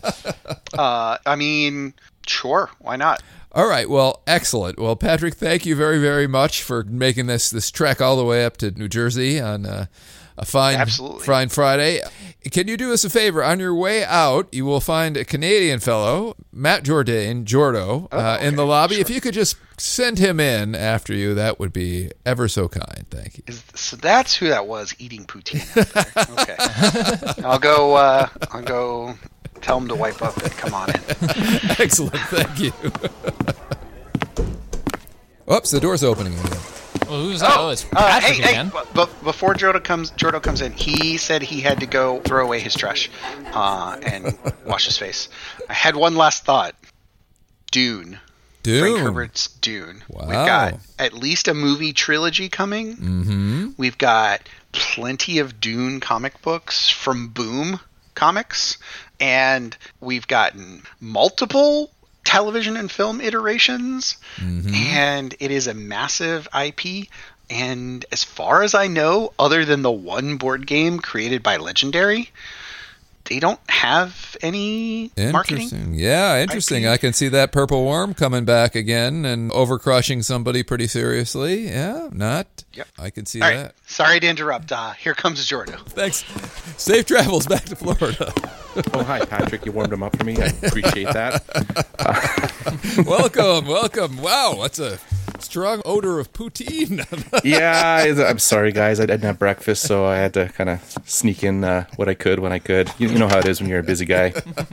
Well, no problem. You did just come all the way from Canada to our beautiful headquarters here in Hillside, so it's understandable that you may have had to skip breakfast. All the way from Calgary. Yeah, the dogs got a little tired, so we had to pull the sled over for a bit. Well, excellent. And while we have you in the room, any fires up in Calgary neck of the woods? We Canada all blurs together to us down south here, so. No, we're kind of adjacent to the fires. We're getting the secondhand smoke right now, which is lovely. Is it? Yeah, lovely, right? I've heard tale of the people in Los Angeles. I mean, ourselves, we don't live there, but I've heard that the smoke can get pretty intense sometimes. Yeah, it was worse early in the summer. It's not too bad now, or maybe we're just used to it. Whatever. Well, fair enough. Well, thank you so much for coming in, Jordo. Always great to get perspectives from the worldwide Dice Masters community. As you know, Blake and myself, Seamus, we're taking some IP suggestions, and I've heard that you might have a couple of excellent ones. So, pie in the sky wish first, and then more practical, possibly profitable suggestions second. So, what have you for us this morning? Well, I appreciate your time, Mr. Brian, Mr. Tice, Mr. Lang, Mr. Elliott. I see you in the back there. Don't get up. I'm not going to waste your time here. Time is money, and that's what we're talking about. How are we going to make this profitable? How are you guys going to get your money? So we're going big, about as big as you can go in the TCG market. We're going to hit the pocket monsters, or Pokemon for those who are unfamiliar with the term.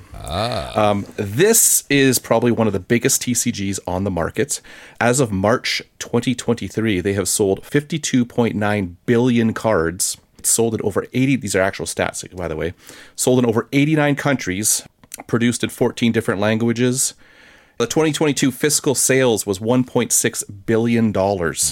So there's a little bit of cash to be had there. Demographics-wise, we're talking a wide berth of people here, as young as 6 years old all the way to adults. If you paid attention to the competitive game at all, most recently there was a mother-son duo playing. You guys might know Arj and Lucan. They're Dice Masters players. They father-son duo that also play. But this is a game that kind of hits a lot of people. Well, I happen to know that I actually Jimmy right here. Seamus right here. I love to play in competitive tournaments of Pokemon, so you've got my ear. Go on, Jordo. So, number one question with Pokemon. We know it's a popular game. We know it's played by lots and lots of people around the world. But how many of these beautiful cards have dice? Zero. The answer is zero. So they do use dice in the game, but it's to track damage and boring flipping stuff, heads or tails. That's boring. Nobody wants to do that. People want to roll dice and use dice. So why not take the TCG of Pokemon and pull it into the world of Dice Masters? Question for you, Jordo. Yes. Has Pokemon sold the rights ever to any other games, adjacent games? Actually, I don't know. I do know they did, that there are games that I've seen, whether they're made by Pokemon or not. Mm-hmm. I don't honestly know the answer to that. Well, let me ask you this. Well, look, we said pie in the sky. Right? No, pie in the sky means pie in the sky. Yeah, absolutely. Now, realistically, I mean, look, well, I know you well, Seamus. I know you well, Seamus. Before you get to realistically. If I'm not going to realistically here. What I'm saying is, if we could have done Pokemon, I'm sure you would have pushed for it by now. Well, we did do Yu-Gi-Oh! Which is, you know, sort of Pokemon adjacent. So one of the issues that we had an issue with our Yu-Gi-Oh! Set, was actually the first set we ever designed, was the art. We ended up pulling screenshots for the art for our Yu-Gi-Oh! Now, what do you see for the art for the Pokemon set, Jordan? That is endless. Mm. I don't know how familiar you are with the game, but the art is probably one of the biggest draws to the game. I mean, the mechanics are cool and everything, but a lot of people buy it for the art. Mm-hmm. And I can't even count how many Pokemon artists are out there, how many differently designed Pikachus there are. And in defense of Yu-Gi-Oh!, the card art in Yu-Gi-Oh! Is a lot better than what they used for Dice Masters, which is just screenshots from the anime, because there is actual card art in Yu-Gi-Oh! Rob, well, that was like an intern who did that, right? Like, yeah, I would imagine. Yeah, we have problems with interns on our end, too. Like, they cause some problems, so...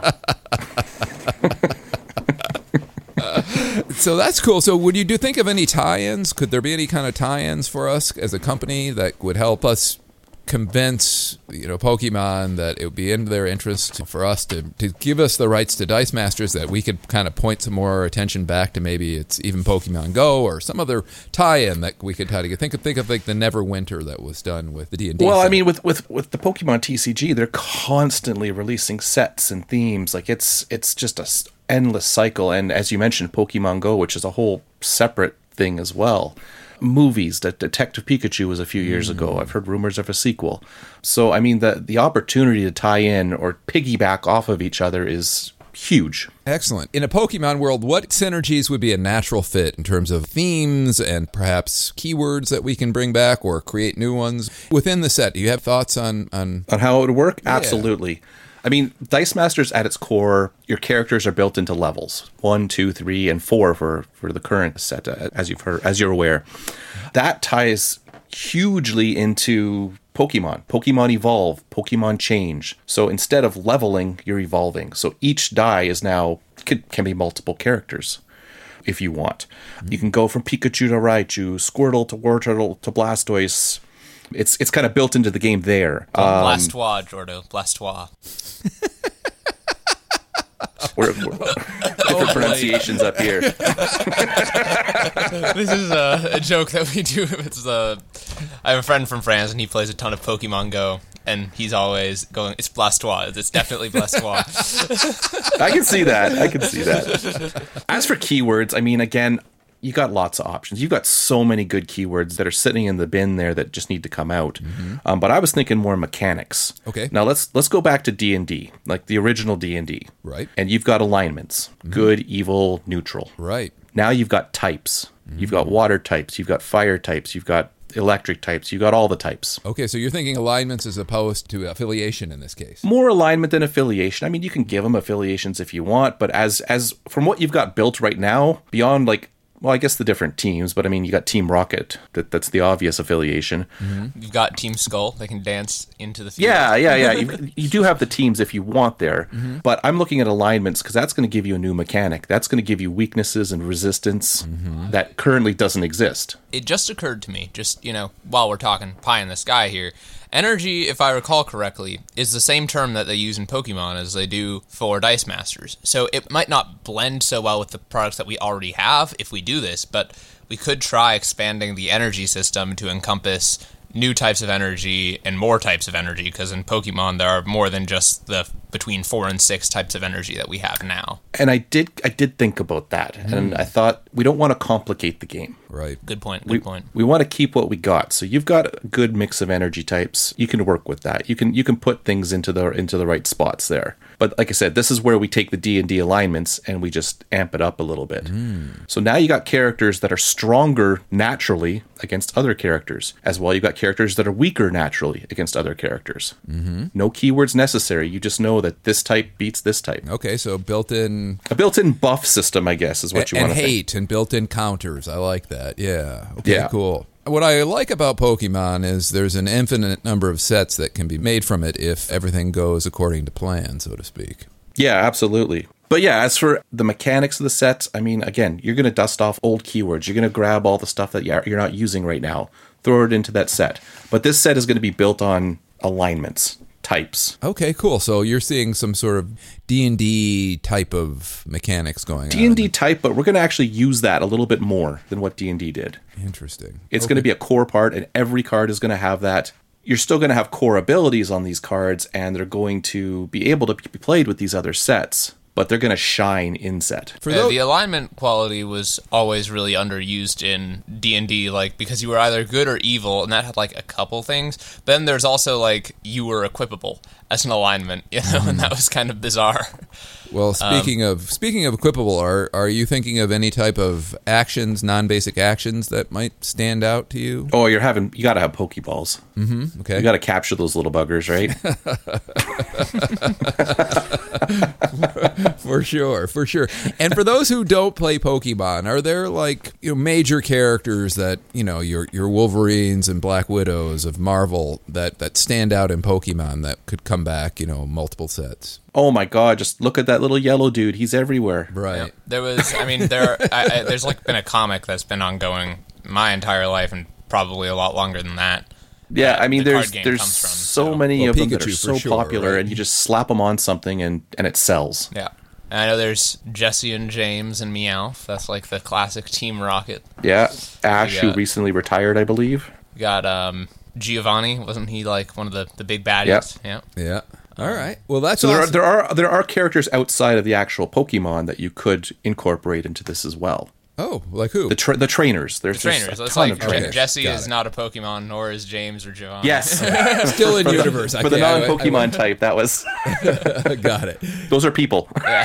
So they could give buffs to your Pokemons and perhaps give +1 or +2s or something like that. Yeah, right? So you could integrate the trainers and the monsters together. Interesting. Okay, so there's a lot of synergy. I can see that working really well.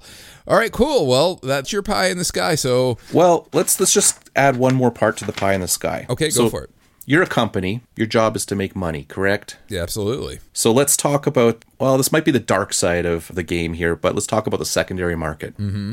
Right now, Dice Masters doesn't really have much of a secondary market. It's very limited in scope. So there's not a ton of resale value. Right. Pokemon, on the other hand, you release some of these cards and people go nuts for them. Mm-hmm. You put a Charizard on almost anything and it is a big dollar card. Mm. Why not do the same here? Why not build a secondary market where you're going to have the people who play the game who buy it, but you're also going to have the people who are looking to cash in a little bit who are going to buy it. Sure. And here is the place where I, Luke and O'Neill, have to put words in Jake Theis's mouth, or Tice's mouth, that as a corporate executive he would never say if he wanted to make money.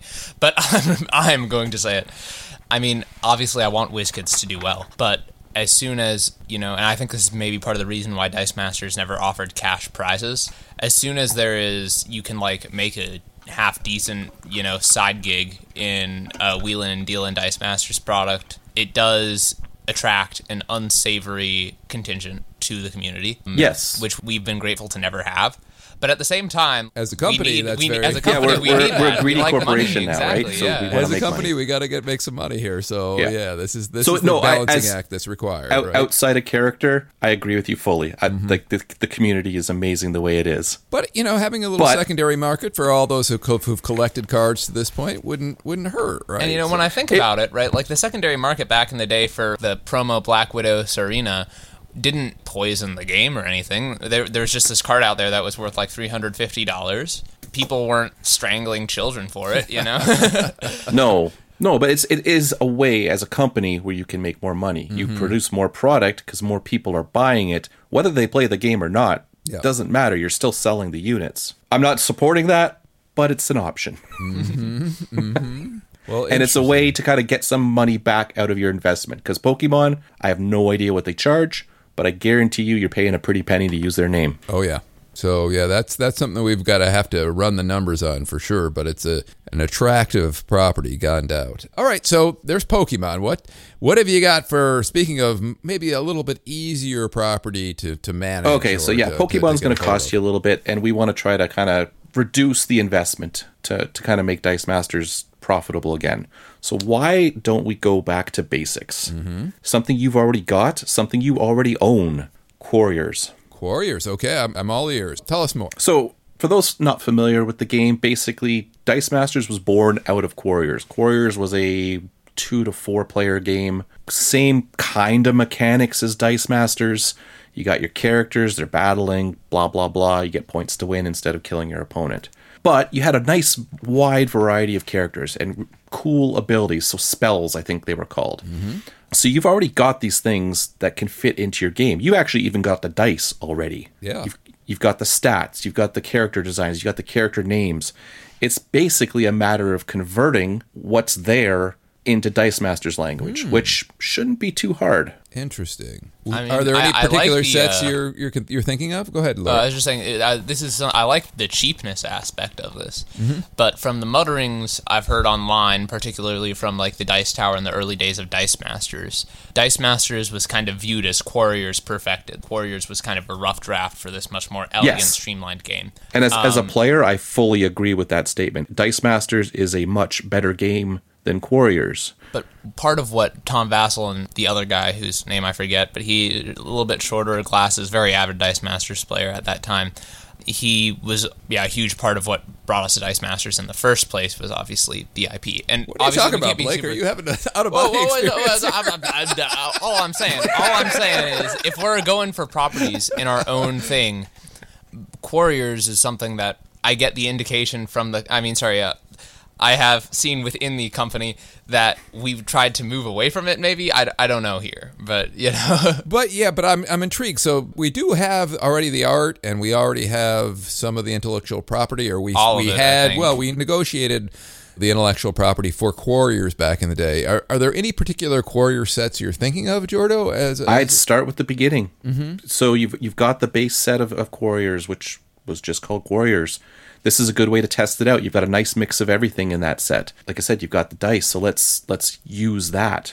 And I think you got 2 ways to do it. Mm-hmm. I think one, produce it as a Dice Master set, a team pack, whatever you want to call it, starter set, campaign box, whatever. And do the whole conversion, remake the dice, all that stuff. Now, in theory, manufacturing should be a little easier because you shouldn't have to. Hopefully, you guys got the molds in the back room there somewhere, mm-hmm. and you can just kind of rejig them a little bit to make them Dice Masters-ese. Or, to test the waters, you make a conversion pack. Oh, that's interesting. So you take your current Quarriors that you still have sitting there for sale, mm-hmm. and you sell that. Wow. As is. You also sell a pack of cards that change it to Dice Masters. So you take the dice that you've already made, you've already invested in, it's already existing. I mean, I've seen that work wonders in like Descent, going from first to second edition, and now from second edition to Legends edition, which is basically 3.0, even though they don't want to call it that. You have all these massive miniatures. Nobody wants to pay $70 or $80 so they can get the same box of massive miniatures again. So you got a double dip option here. So you're going to get the box of cards. The Dice Masters players who get these cards, they're going to say, yeah, these are really cool abilities. I want to play this. I got to buy Quarriors to get it. Interesting. You've just sold 2 products. Yeah, that's appealing. Okay. The people who own Quarriors, they're going to say, oh, what's this Dice Masters game? It looks kind of cool. I don't want to have to buy a lot. Oh, look, I've already got stuff here. I'm just going to buy this little pack of cards. So remind me, as vice president of Board Games Division, I really should know, but I don't.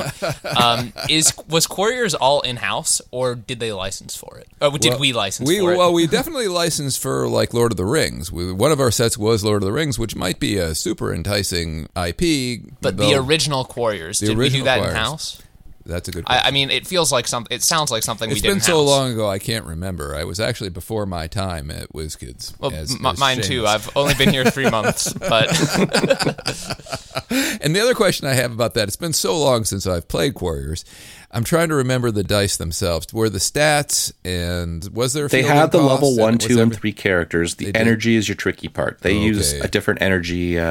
Currency, we'll say. Okay, well, that's an easy convert. We could still just call X, Y, and Y, Z, and, you know, we can just... Well, no, it was one energy type. They had basically... Only one energy. Quiddity, type. I think, is what it was called. Oh, okay, so that is an issue, yeah. Well, yes and no. This is where the cards come in. Ah, you know, you could just say... The cards can say, this character is a mass character. Right, you're... And you will like just need to track it, not the end of the world.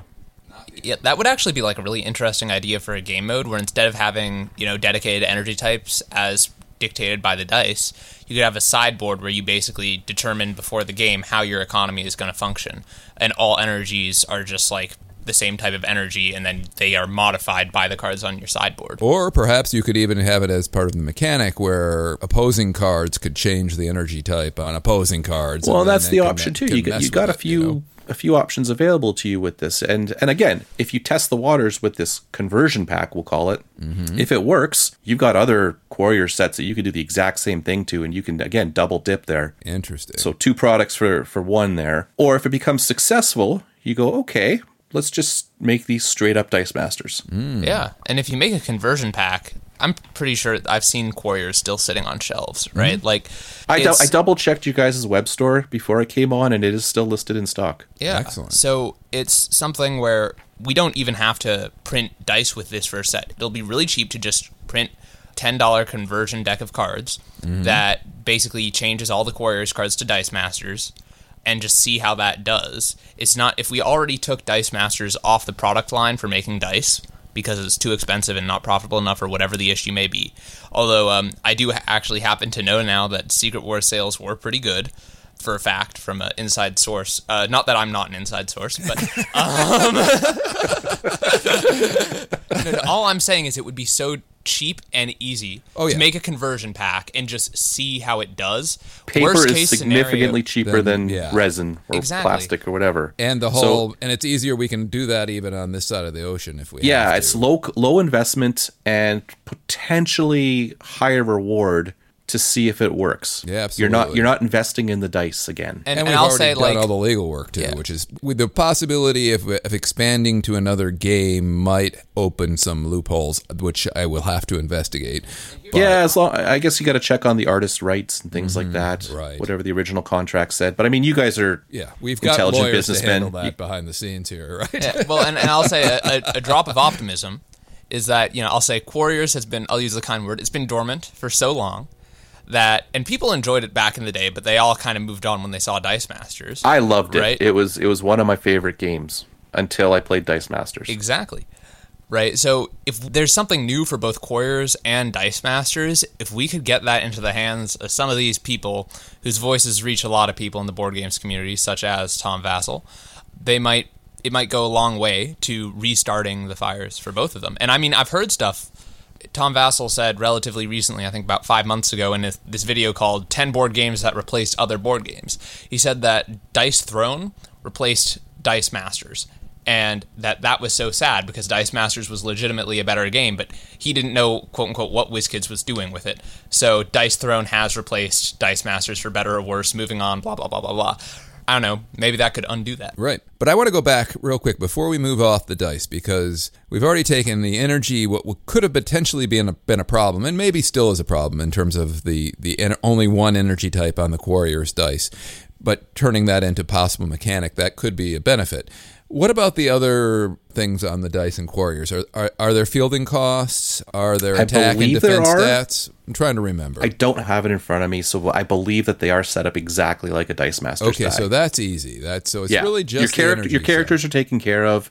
Your spells or non-basic actions are taken care of. Mm-hmm. Your biggest challenge is the dice. I do recall, this just popped in my head, one of the mechanics that I quite liked. They had, it was like a warp or something. That when you drew it or you rolled it, you got to draw another dice and roll it. Okay. Yeah. Okay, cool. So it's swarmy kind of thing, right? Swarmy type of thing, but it was just built into the, well, I guess what Rush is, but I mean, it had no character requirements. You just rolled that symbol. Mm-hmm. It meant grab another die. Oh, great. I mean, I started suspicious about this idea, but now, like, the more I think about it, the more I'm like, this could be really good. Because think about it. Quarriors and Dice Masters, you could have your cake and eat it too. You could keep releasing Quarrior sets for your LCG crowd, whoever those people are. I don't know that they exist. Presumably they hide under rocks, but I mean, they were out there at some point for WizKids to decide to switch for us to decide to switch Dice Masters to an LCG model from a TCG model, right? So you could have that going on. This whole unique world, which has its own world of mechanics that is still compatible with the main product line. I think that could be really great. You know? Yeah, interesting. Well, I like it, Jordo. Thank you. That didn't occur to us. So I'm here to help you make money, and we have to make money. Like, we want to service the fans, of course, but we do have to make a profit to keep our shareholders happy. So, well, and I suspect that it's not just that we have to make a profit. We have to make a big profit because we have to be able to prove to the other people at the company, and this is my assumption, that, of course I would know, but this is my assumption, that we have to be able to prove that, you know, having one factory line in China or wherever reserved for Dice Masters is not such a lower profit margin than another D&D figure, that we need to keep that reserved for Dice Masters. So it's like Quarriors is this case. Or Quarriors in this case, yeah. Well, and the thing is, but why I really like this idea is we don't even have to prove that. We can just release a deck of cards. And then if that sells well, at zero cost in terms of factory potential, we will have proved that line is worth keeping open for Dice Masters and Quarriors products. Yeah, I mean, one thing we'll have to look into is to see how much reserves we have in our warehouse of Quarriors already to make sure that we have, if we go this route, enough to support a launch of a product, but but it's interesting. Old family adage, right? The tale of Grandma's borscht. She never makes enough. That's why people go crazy for her borscht every year, right? Okay, well, yeah, maybe that's why AVX was so successful back in the day. Well, I think AVX was a bit of a borscht extremity. There was just so little borscht. She went to a potluck for 20 people and brought one bowl of borscht, right? But there's a middle ground. But you see, with UXM, it just proves the borscht principle because she made too much borscht. She made 40 people's worth of borscht. Okay, on the borscht poutine note, maybe we should say thank you, Jordan, and let you get back to Calgary. And thank you for making the trip. Do you have any last thoughts you want to share before we... No, I thank you for your time, Seamus and Blake. I appreciate it. You guys are great as always, and good luck on this. Hopefully my ideas have kind of stoked some fires there, and we can get this... train back on the tracks. Yeah, well, now we've solicited a lot of suggestions, and it's kind of, what do you want to say, just kind of generated a lot of thoughts within our own. Yeah, well, and I'll put it even, I'll go further than that. I'd say it's had a lot of insight. Jordo, thank you so much again for coming out and helping us today, and safe travels back to Calgary, my friend. Thank you. All right.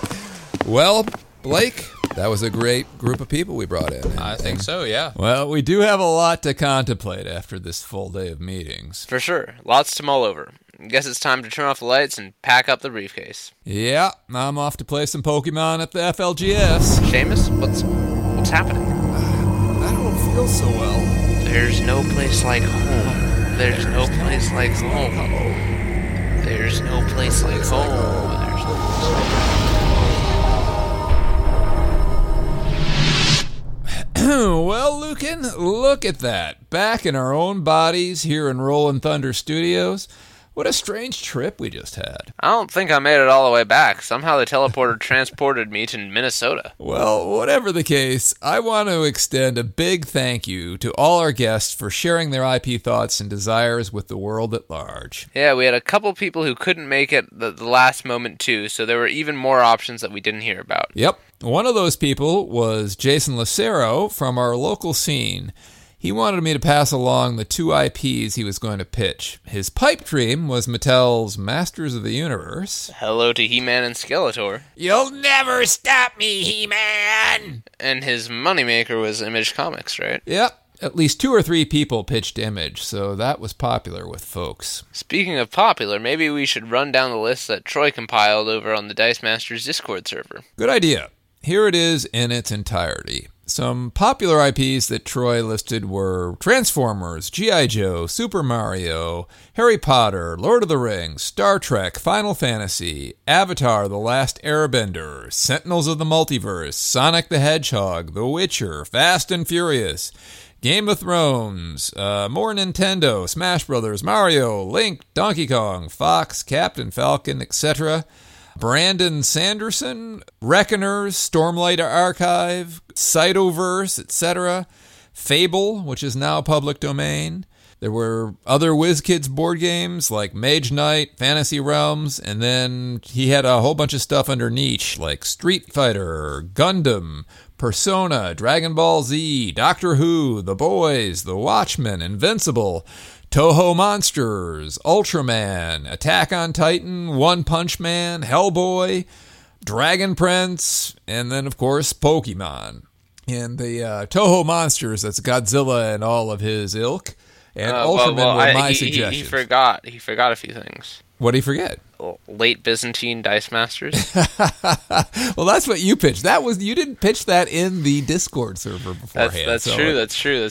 So he didn't forget anything on the day. You know, maybe there probably were some more things. He didn't forget anything on the day. No. I pitched the Toho Monsters. I'm a big fan of the Godzilla and the Kaiju and Ultraman. I guess goes in that same basket. But, I just feel like Kaiju lend themselves to a dice combat game, and there's lots of comics for both of those series, so art-wise I completely agree. Well, before we wrap up the show, I wanted to mention again our intention to run One Big Weekend whenever they finally release the House of X. Yeah, we're going to do our best to help raise awareness and gin up some hoopla for the game and local scenes at that time. Along with that, we were thinking about ways to help organize learn-to-play events, maybe simultaneously at the local level as well. But we can talk about that more in future episodes. Right. Well, Bohordunagoli. Yeah, it's getting to be about that time. Shall we hit it and quit? Let's hit and quit. Slangafol!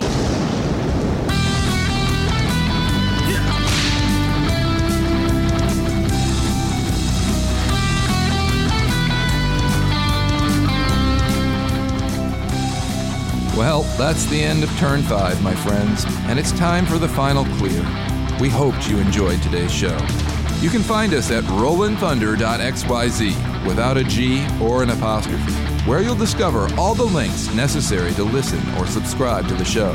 You can also reach us by email at arj or lucan at RolandThunder.xyz. Our theme music was created by Jesse Weiner. We're in no way affiliated with WizKids, other than we love and celebrate the game of Dice Masters. So keep on rolling, agus nar laga gia da lao. We'll be talking again soon with another awesome guest. So stay tuned, and enough said. Yeah, you're being a pill painter. Walk across the keyboard. The loudest thing, honestly, you know what it was? And this I can't fault him for. Purring. The purring, oh.